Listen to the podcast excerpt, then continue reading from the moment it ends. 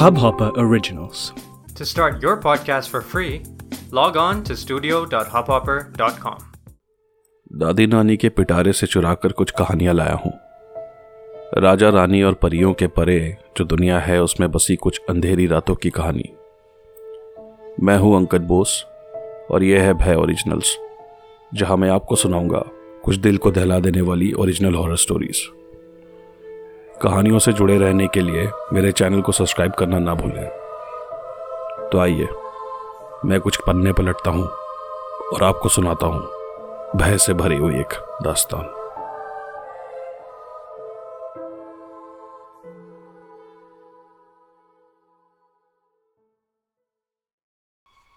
अपना खुद का घर खरीदने की खुशी कुछ अलग ही होती है। लेकिन क्या खरीदने से पहले आपने कभी सोचा है? कि जो घर या ज़मीन हम खरीदते हैं, हो सकता है जो वहाँ कभी रहते थे, आज भी वहीं रहते हो। मेरा नाम है अंकुर बोस, और आप सुन रहे हैं भय ओरिजिनल्स की नई कहानी, छलावा। कहानियों से जुड़े रहने के लिए मेरे चैनल को सब्सक्राइब करना ना भूलें। विश्वास? अरे ओ विश्वा कहाँ छिप के बैठा है? विश्वास बचपन से ही ऐसे करता था। जब भी उसके मामा गाँव आते थे तो उनकी आवाज़ सुनकर, मस्खरी करने के लिए घर में कहीं छिप जाता था। आज भले ही वो तेईस साल का हो गया हो, पर उसकी ये आदत आज भी बरकरार थी। देख, आज बहुत है खुशी का दिन। है अरे ओ बिटुआ, अब बाहर भी आ जा। विश्वास के मामा को पता था कि वो ज़रूर बिस्तर के नीचे ही छुपा होगा। पिछली बार की तरह इस बार वो उल्लू नहीं बनने वाले थे। जे रहा इतना बड़ा हो गया है पर अभी तक तेरा बचपना नहीं गया। मामा जी ने झुककर बिस्तर के नीचे छुपे विश्वास को कानों से पकड़कर कहा। अरे मामा माफ़ भी कर दे हो।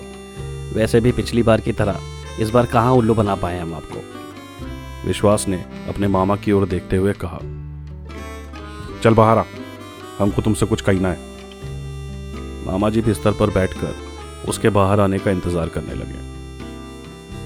विश्वास बिस्तर के नीचे किसी तरह घुस तो गया था, पर यह भूल गया था कि अब वो कोई छोटा बच्चा नहीं रहा। और अब जब निकलने की बारी आई तो उसे एहसास हुआ कि वो फंस गया है। अरे मामू, ऊपर बैठ के क्या गाजर छील रहे हो? हमको निकालो यहाँ से। फंस गए हैं हम। विश्वास बिस्तर के नीचे से अपना सिर निकालकर बोला और करो मस्खरी अभी आया मज़ा। मामा जी ने उसको खींचकर बाहर निकालने में मदद की और विश्वास के जान में जान आई। हो हमको तो लगा पिचक ही जाएँगे आज। हमरे रहते तो नहीं पिचकोगे। अच्छा वो सब छोड़ो। जो बात हमको तुमसे बतियानी थी पहले वो सुनो। हमको एक बहुत बढ़िया मकान मिल रहा है। वो भी एकदम सस्ते में। मामा जी मुस्कुराए। क्या बात कर रहे हो मामा? कहाँ है ये मकान? विश्वास बहुत ज़्यादा उत्साहित हो गया था अपने मामा की बात सुनकर। यहाँ से दस गाँव दूर खाला कुआ गाँव में। सुने हैं बहुत ही बढ़िया मकान है। और बहुत सस्ते में मिल रहा है। हम तो हम तो सोचे ही नहीं थे कि ई जन्म में अपना मकान कभी हम ले पाएँगे। पर अब लगता है वो सपना पूरा हो जाएगा। वैसे दीदी और जीजा जी कहाँ हैं? बाज़ार गए हैं खरीदारी करने। अच्छा हम उनको फ़ोन करके आते हैं। तुम सामान बांधो फटाफट।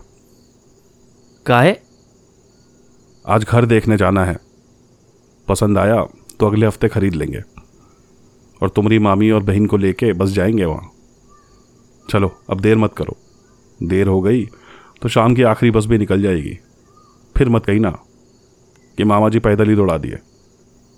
मामा जी बिस्तर से उतर कर कमरे से बाहर निकल गए। विश्वास भी फटाफट से अलमारी में से अपने कुछ कपड़े निकालकर एक छोटे से बैग में पैक करने लगा। पाँच मिनट में सामान बाँध कर वो भी कमरे से बाहर बैठक खाने में पहुँच गया, जहाँ मामा जी उसका इंतज़ार कर रहे थे। दीदी और जीजा जी से बोल दिए हम कि कुछ दिन अब तुम हमारे पास ही रुकोगे। विश्वास ने यह सुनकर घर के बाहर ताला लगाया और चाबी अपने पड़ोसी के घर छोड़ अपने मामा के साथ बैलगाड़ी में बैठकर बस स्टैंड की ओर बढ़ गया। आधे घंटे के सफ़र के बाद दोनों गाँव के बाहर बने छोटे से बस स्टैंड तक पहुँच गए। गाँव में अक्सर सूरज ढलने के बाद लोग घरों से कम ही निकलते हैं। तो बस स्टैंड पर उन दोनों के सिवा और कोई नहीं था। और थोड़ी देर में बस भी आ गई।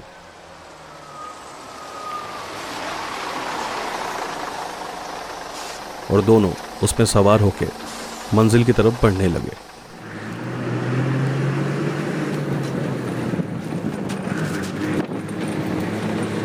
इससे अच्छा तो हम बैलगाड़ी से ही चले जाते मामा।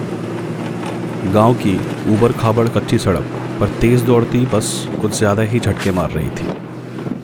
हाँ और दो ही दिन लगते वहाँ पहुँचने में। अभी लड़कियन की तरह नखरे ना करो और अपना सर बाहर निकालो। ठंडी हवा का मज़ा लो। झटके मारते मारते उस बस में बैठकर उन दोनों को तीन घंटे लगे काला कुआ गाँव पहुँचने में। तेज चलती बस धीरे धीरे से गाँव के बाहर बने। बस स्टैंड पर रुकी और दोनों मामा भांजा उतरकर गाँव के चौपाल तक पहुँचे। अरे देखो मामा लगता है गाँव में आज किसी की शादी है। चौपाल से थोड़ा दूर बने एक घर में कोई शादी थी और लोगों का हुजूम सा उमड़ पड़ा था। वो दोनों उस जगह लगी टिमटिमाती रोशनियों के पास से होते हुए आगे बढ़ गए। तीन घंटे उस खटारा बस में सफ़र करके विश्वास की पीठ और कमर अकड़ गई थी। अरे मामा अभी और कितना दूर तक चलना है? बस बस पहुँच ही गए। चलते चलते दोनों एक दो मंजिला घर के सामने पहुँचे। काफ़ी पुराना सा मकान था। दीवारों पर से पेंट जगह जगह से उखड़ा पड़ा था और घर को देख कर लगता था कि बिना मरम्मत के बस दो चार सालों में ज़मीन में ढह जाएगी। ऊपर से मकान गाँव के बाहर था और दूर दूर तक सिवाय खुले खेतों और लंबे लंबे पेड़ों के सिवाय और कुछ नहीं था। सही मायनों में कहा जाए तो मकान को देखकर विश्वास बस यही सोच रहा था कि कोई भी ये घर क्यों खरीदेगा? है ना बढ़िया मकान? मामा जी ने दरवाजे पर लगा हुआ ताला खोलते हुए विश्वास की ओर देखा। विश्वास ने भी अपना सर हाँ में हिलाया और मामा के पीछे पीछे घर के अंदर दाखिल हो गया। अंदर की दीवारें भी काफ़ी मैली कुचली सी थी। बैठक खाने में अभी भी कुछ सामान के साथ कुछ फर्नीचर भी पड़ा था। देख कर लगता था कि यहाँ पहले जो भी रहता था, उसने काफ़ी हड़बड़ी में यह मकान खाली किया था। वरना कोई क्यों अपना सामान ऐसे ही इस तरह छोड़कर चला जाएगा? आओ, तुम्हें ऊपर की मंजिल दिखाते हैं। मामा जी ने ताले को मुख्य द्वार के बगल में पड़े हुए एक मेज़ पर रखते हुए घर के अंदर की लाइट जलाई और सीढ़ियों की तरफ़ बढ़े। विश्वास भी उनके पीछे पीछे चल पड़ा। ऊपरी मंजिल पर एक रसोई, दो कमरे और एक बैठक खाना था। और यहाँ भी नीचे की मंजिल जैसा ही हाल था। फ़र्क सिर्फ़ इतना था कि यहाँ सब कुछ वैसे का वैसे ही पड़ा था। मतलब कोई भी चीज़ यहाँ से हटाई नहीं गई थी। न बिस्तर, न कुर्सियाँ, सारा का सारा सामान वैसे के वैसे ही पड़ा था। मकान के साथ साथ फर्नीचर भी मिल गया। बताओ। मामा जी खुशी खुशी विश्वास से बोले। मामा यहाँ कौन रहता था पहले? विश्वास ने पूरी मंजिल का एक चक्कर काटकर पूछा। पता नहीं बेटा पर सुने हैं मकान किराए पर था। फिर वो लोग बिना बताए कहीं चले गए। मकान का किराया नहीं भरा तो मकान मालिक ने ये सारा सामान जब्त कर लिया। पर हमको कहा हमारा तो फ़ायदा ही हुआ ना। अच्छा पर आपको यह मकान थोड़ा अजीब नहीं लगा? मतलब गाँव के बाहर ये सुनसान सी जगह? अरे लोग तरस जाते हैं ऐसी सुकून वाली जगह के लिए। अब छोड़िए सब। हम हम ज़रा गाँव के बाज़ार से होकर आते हैं। रात के खाने का इंतज़ाम भी तो करना है। तू अंदर से दरवाज़ा अच्छे से बंद कर लेना। ठीक है। मामा जी के घर से निकलने के बाद विश्वास ने दरवाज़ा अंदर से बंद किया और चुपचाप कुर्सी पर बैठकर उनके वापस आने का इंतज़ार करने लगा। घड़ी में देखा तो रात के नौ बज चुके थे। पर आसपास इतना सन्नाटा था कि लगता था कि रात के एक बज चुके हों। बैठे बैठे विश्वास को बोरियत के मारे नींद सी आने लगी थी। और उसे पता ही नहीं चला कब उसकी आँख लग गई। उसकी आँख लगे, अभी पंद्रह ही मिनट गुजरे होंगे, कि अचानक से ऊपरी मंजिल से आती हुई कुछ आवाज़ों की वजह से उसकी आँख खुल गई। ऐसा लग रहा था जैसे ऊपर की मंजिल पर कोई चल रहा हो। विश्वास हैरान भी था और थोड़ा सा डरा हुआ भी, क्योंकि पूरे मकान में इस वक्त सिवाय उसके और कोई नहीं था। तो ये आवाज़ें कैसी थी? अभी वो सोच ही रहा था कि किसी ने दरवाजे पर दस्तक दी। विश्वास को लगा कि शायद मामा जी खाना लेकर वापस आ गए होंगे।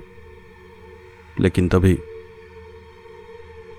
सीढ़ियों से धीरे धीरे नीचे आती एक औरत पर उसकी नज़र गई।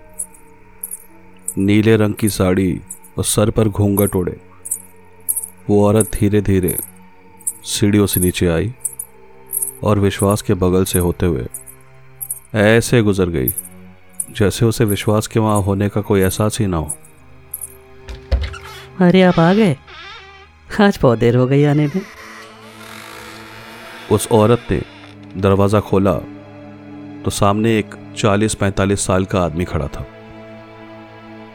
हाँ आज खेतों में कुछ ज़्यादा ही वक्त लग गया। वो आदमी अपना सर गमछे से पोछते पोछते घर के अंदर दाखिल हुआ और विश्वास के बगल वाली कुर्सी पर बैठ गया। अरे सुनती हो एक गिलास पानी पिला दो और थोड़ा सा गर्म पानी कर दो। बहुत थक गया हूँ सोचता हूँ थोड़ा नहा लूँ। उस औरत की तरह उस आदमी को भी विश्वास के वहाँ होने का कोई एहसास नहीं था। और विश्वास चुपचाप कुर्सी पर बैठकर उन दोनों की बातें सुन रहा था। वहाँ से उठना तो दूर, भय के मारे उससे हिला भी नहीं जा रहा था। मानो वो कुर्सी पर ही जम गया हो। वो औरत रसोई में से एक गिलास पानी लेकर आई और उसको पीकर वो आदमी गमछा उठाए, नहाने के लिए ऊपरी मंजिल पर बने गुसल खाने की ओर बढ़ गया और वो औरत रसोई में जाके खाना बनाने लगी। विश्वास के कुछ भी पल्ले नहीं पड़ रहा था कि ये सब क्या हो रहा है। इससे पहले कि वो कुछ और सोच पाता, घर का मुख्य द्वार एक बार फिर से खुला। इस बार एक बुज़ुर्ग सा आदमी घर के अंदर दाखिल हुआ। धोती कुर्ता पहने और बगल में झोला लटकाए हुए, आँखों में गोल चश्मे और एक हाथ में बैग लिए हुए। विश्वास को ऐसा लगा कि उस बुज़ुर्ग से आदमी ने उसको देखकर मुस्कुराया। पर वो उसे देखकर नहीं, बल्कि विश्वास की कुर्सी के ठीक पीछे खड़ी एक बुज़ुर्ग महिला को देखकर मुस्कुरा रहा था। वो दोनों बिना कुछ बोले वहाँ से अंदर कमरे में चले गए। विश्वास डरा हुआ तो था, पर इंसान की उत्सुकता अक्सर उसके डर से ज़्यादा प्रबल होती है। तो वो उठा और धीरे धीरे उसी कमरे की ओर बढ़ा। अंदर झाँक कर उसने देखा तो वहाँ पर कोई नहीं था। वहाँ से वो रसोई की तरफ़ बढ़ा, पर वहाँ भी कोई नहीं था। और ना ही वहाँ कोई चूल्हा जल रहा था। पर आश्चर्य के बात थी कि गर्म खाने की खुशबू थी वहाँ पर। रसोई में खड़े खड़े वो ये सब सोच ही रहा था कि उसे घर के बाहर से किसी के पैरों की आवाज़ सुनाई दी। जैसे कोई घर की तरफ़ बढ़ रहा हो। वो फटाफट रसोई से बाहर निकला और घर का दरवाज़ा खोला। बाहर, घर से थोड़ा दूर, एक 24-25 साल का लड़का खड़ा हुआ था। और वो हाथों के इशारे से विश्वास को अपने पास बुला रहा था। डरा हुआ विश्वास धीरे धीरे घर के बाहर निकला और आहिस्ता आहिस्ता चलते हुए उस लड़के के पास पहुँचा। कौ, कौन हो तुम? विश्वास कांपती आवाज़ में पूछते हुए उस लड़के के करीब गया। उस घर से जितना जल्दी हो सके निकल जाओ। उसने गंभीरता से विश्वास को देखते हुए कहा वहाँ मेरी माँ बाबा दादा और दादी अब भी मौजूद हैं और वो तुम्हें उस घर में रहने नहीं देंगे। जिसने भी वहाँ रुकने की कोशिश की है उसका अंत बहुत ही भयानक हुआ है। इसीलिए कह रहा हूँ वक्त रहते निकल जाओ वहाँ से। उस लड़के ने विश्वास से कहते हुए अपने हाथों से उस घर की तरफ़ इशारा किया। दूसरी मंजिल की खिड़की पर कुछ परछाइयाँ नज़र आ रही थी। चलो आओ मेरे साथ। तुम्हारा यूँ अकेले यहाँ रहना ठीक नहीं है। पर हमारे साथ हमारे मामा जी भी हैं। हम उन्हें यूँ अकेला छोड़कर नहीं जा सकते। और हम तुम्हें हम तो तुम्हें जानते भी नहीं हैं। ऐसे कैसे हम तुम्हारे साथ चले जाएँ? कहाँ हैं तुम्हारे मामा जी? वो वो- तो गाँव के बाज़ार गए हैं खाना लाने। खाला कुआँ गाँव? हाँ। आज उस गाँव में शादी है। आज के दिन वहाँ से बिना खाना खाए कोई नहीं लौटता। उस लड़के ने विश्वास का हाथ कस के पकड़ा और उसको वहाँ से खेतों की ओर ले जाने लगा। विश्वास ने पहले तो थोड़ा सा विरोध किया, पर पीछे मुड़कर उन परछाइयों को देखा तो अब वो ऊपरी मंजिल पर नहीं, बल्कि घर के मुख्य दरवाजे पर खड़े मानो उसी का इंतज़ार कर रहे थे। अब देख क्या रहे हो? अब चलो, हर मिनट वो तुम्हारे करीब आते जाएँगे। यहाँ रुके तो वो तुम्हें अपने साथ ले जाएँगे। वो लड़का विश्वास का हाथ पकड़कर दौड़ने लगा। विश्वास भी घबराया हुआ था तो उसके साथ हो लिया। भागते भागते दोनों एक पेड़ के नीचे बने छोटे से मंदिर के सामने जाकर रुक गए। यहाँ बैठ जाओ। और सूरज उगने तक यहाँ से हिलना भी मत। तुमने तुमने कहा था माँ बाबा दादा और दादी इसका क्या मतलब है? उस लड़के ने विश्वास की तरफ़ देखा और एक लंबी सांस लेते हुए उसके बगल में आकर बैठ गया। तीन सालों से यहाँ फंसा हुआ हूँ। वहाँ उसी घर में रहता था अपने परिवार के साथ। फिर एक दिन सब कुछ बदल गया। उस लड़के ने अपनी आँखों से बहते आंसुओं को पोछते हुए कहा समृद्धि नाम था उसका। उससे शादी होने वाली थी मेरी। लेकिन ठीक उसी रात, ऐसी भयानक आग लगी कि पूरे का पूरा गाँव जलकर खाक हो गया। मैं बच गया, क्योंकि मैं वहाँ गाँव के बाहर, बने उस मकान में शहर से आए, अपने कुछ दोस्तों के साथ था। ये ये क्या बोल रहे हो? हम हम खुद अपनी आँखों से देखे थे। वो गाँव यहाँ आते वक्त। और तुम कह रहे हो कि कोई गाँव है ही नहीं। छलावे के बारे में सुना है कभी? वो तुम्हें वही दिखाता है जो तुम देखना चाहते हो। वो गाँव वो लोग वो मंजर। और और, और, और तुम्हारा परिवार? अपने इन्हीं हाथों से उनका दाह संस्कार करके आया था। पर मौत के कुछ दिन बाद वो सब लौट आए। विश्वास का रोम रोम सिहर उठा था। और उसके मामा की चिंता उसे खाई जा रही थी। अब हर रात वो मेरा इंतज़ार करते हैं कि मैं वहाँ जाऊँ और वो मुझे भी अपने साथ ले जाए। इसीलिए पिछले तीन सालों से यहाँ वहाँ भटकता फिर रहा हूँ। तो तुम भाग कहीं नहीं गए? को, कोशिश की थी मैंने पर हर बार नाकाम रहा। तुम फ़िक्र मत कर। वो यहाँ इस मंदिर के पास नहीं आ सकते। हम यहाँ नहीं रुक सकते। हमें अपने मामा जी को ढूँढने जाना है। पागल मत बनो। यहाँ से हिले भी तो मारे जाओगे।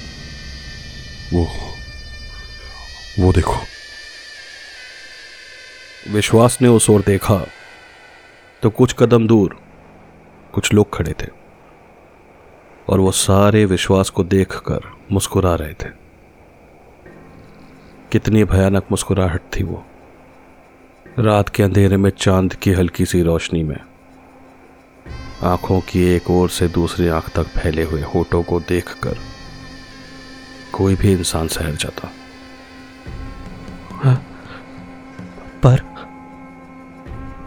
विश्वास ने पलटकर देखा तो वो लड़का वहाँ नहीं था। बगल में देखा तो वहाँ पेड़ के नीचे कोई मंदिर भी नहीं था। और पीछे वो सारे के सारे मुस्कुराते हुए साए। अब धीरे धीरे उसी की ओर बढ़ रहे थे। छलावे के बारे में सुना है कभी? वो तुम्हें वही दिखाता है जो तुम देखना चाहते हो। और वही सुनाता है जो तुम सुनना चाहते हो। लेकिन उसकी सबसे खास बात, मालूम है तुमको? मारने से पहले उसे अपने शिकार के साथ खेलने में बड़ा मज़ा आता है। उसे उसी लड़के की आवाज़ आई। उसने ऊपर देखा तो ठीक उसके ऊपर पेड़ से उल्टा लटका हुआ वो उसे देखकर मुस्कुरा रहा था। डर से सहमा विश्वास वहाँ से भागा, पर जाता तो जाता भी कहाँ। मजबूरी में वो फिर से उसी घर में चला गया और अंदर से सारे दरवाजे खिड़कियाँ कसकर बंद करके भगवान को याद करने लगा कि तभी उसे घर के अंदर से अपने मामा की आवाज़ सुनाई दी। कहाँ चला गया था तू? तुझे कितनी बार आवाज़ भी लगाए। अनजान जगह है, रात में यूँ बाहर घूमना ठीक नहीं। पर इस वक्त विश्वास को किसी भी चीज़ पर यकीन नहीं आ रहा था। अब वहाँ खड़े हमको देख कर आए। जा ऊपर जाके कपड़े बदल ले और फटाफट नीचे आ जा। खाना खाते बहुत भूख लगी है। विश्वास की साँसें तेज चल रही थी। वो अपने मामा से दूरी बनाते हुए धीरे धीरे सीढ़ियों से ऊपर जाने लगा। अब पगला गया है का हमको ऐसे काय देख रहा है? जैसे कि हम कोई भूत हो। ऊपरी मंजिल पर पहुंचकर विश्वास चुपचाप एक कमरे में घुसा। और दरवाज़ा बंद करके अंदर से कुंडी लगा ली। विश्वास। उसको अपने पीछे से आवाज़ आई। बिस्तर के कोने पर उसके मामा जी डरे सहमे से दुपक कर बैठे हुए थे। नीचे नीचे जो है वो मैं नहीं हूँ। तो वापस नीचे मत जाना। विश्वास की आँखें फटी की फटी पड़ी थी। क्या सच था क्या झूठ किसे पता? तू तू इधर आ हमारे पास हमारे पास आके बैठ। मामा जी ने विश्वास को अपने पास बुलाया तो लड़खड़ाते कदमों के साथ उनकी तरफ़ बढ़ा कि तभी उसका पैर किसी चीज़ से टकराया और वो बिस्तर के बगल में ज़मीन पर गिर पड़ा। बिस्तर के नीचे उसके मामा जी की लाश पड़ी थी। विश्वास की साँसें तो चल रही थी, पर भय से वो इस वक्त किसी मुर्दा के जैसे हो चुका था। तेज चलती सांसों के साथ उसने बिस्तर के ऊपर देखा तो उसके मामा जी वहाँ बिस्तर पर बैठे, उसे देखकर मुस्कुरा रहे थे। नीचे जो है। वो मैं नहीं मैं नहीं मैं नहीं हूँ।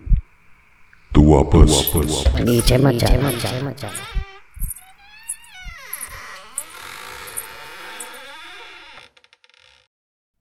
काला कुआँ गाँव में आज भी जो जाता है वो कभी लौट कर नहीं आता। पहले संजय कबीर और अब विश्वास और उसके मामा। भूले भटके अगर आपको कहीं उस गाँव का बोर्ड दिख जाए तो रास्ता बदल लेना। क्योंकि उस गाँव में आज भी कई राज ऐसे हैं, जिनके बारे में आप ना ही जाने तो अच्छा होगा। आप सुन रहे थे भय ओरिजिनल्स की ओरिजिनल हॉरर स्टोरी, छलावा। अगर आपको मेरी कहानी पसंद आई हो तो प्लीज़ मेरे चैनल को सब्सक्राइब करें और एक लाइक करके दोस्तों के साथ शेयर करें। मिलते हैं अगली कहानी पर। इस हब हॉपर ओरिजिनल को सुनने के लिए आपका शुक्रिया। अगर आप भी अपना पॉडकास्ट लॉन्च करना चाहते हैं तो हब हॉपर स्टूडियो वेबसाइट पे रजिस्टर करें और एक मिनट के अंदर अंदर अपना खुद का पॉडकास्ट लॉन्च करें। यही नहीं स्टूडियो देता है आपको पूरी आज़ादी कहीं भी, कभी भी अपना पॉडकास्ट लॉन्च करने की सिर्फ़ तीन आसान स्टेप्स में। तो साथ में अपना पॉडकास्ट शुरू करने के लिए तैयार। Just hop on Hubhopper simply content